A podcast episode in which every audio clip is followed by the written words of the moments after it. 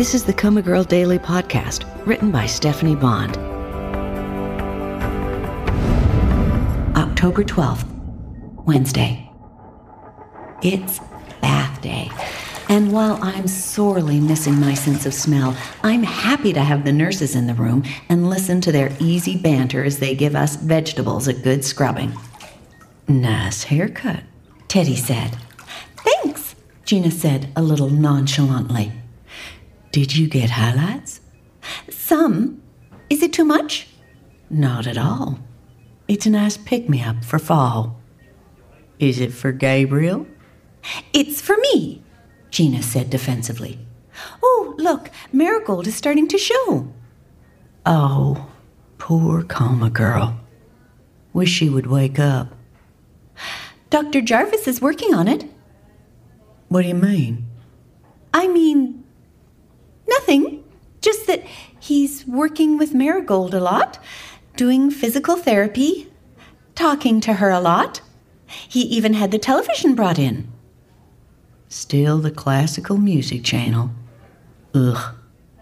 Dr. Jarvis said it's the best stimulation. Well, if Dr. Jarvis says so, it must be right. I believe her scars are finally starting to fade, don't you? Yes, I can tell a big difference lately. Finally, some good news. The prenatal vitamins are helping her skin and nails, Gina said. I'm going to start filing down her nails every day. Are we changing her head bandage? Yes, let's do. So, by my estimation, it's getting close to the 90 day mark with Gabriel. 25 more days, Gina said. He laughed. Not that you're counting. So he's been a good boy all this time? Yep. Because he's been a bad boy all this time with Donna. The skin around the incision still looks irritated, Teddy said. Dr. Jarvis said the swelling is keeping the incision from healing. It's just going to take a while. Shouldn't the swelling in her brain have gone down by now? Dr. Jarvis says it's residual blood from the brain hematoma, and it has to be reabsorbed by her body. He says it's a positive sign. How so? In Marigold's case, the doctors think the swelling in her brain is causing the coma. And when the swelling finally subsides, she might recover. Might. Dr. Jarvis says for a coma patient, might is the best case scenario.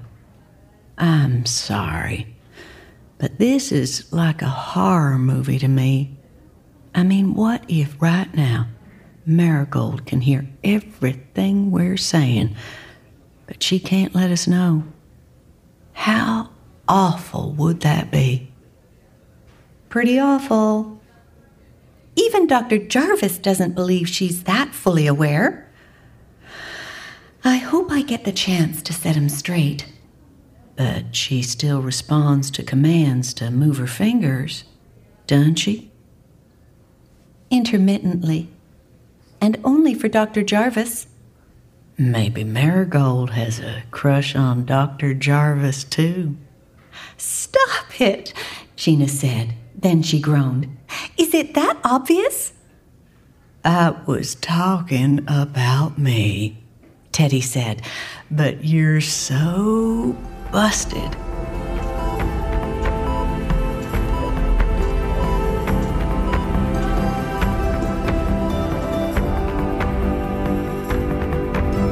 Hello, this is Stephanie Bond, author of the Coma Girl Daily podcast. Do you know someone who might enjoy this story? Since the podcast has been running for a while, this is the perfect time to invite friends to binge the episodes and get caught up. Thank you so much. I really appreciate you helping to get the word out about Coma Girl.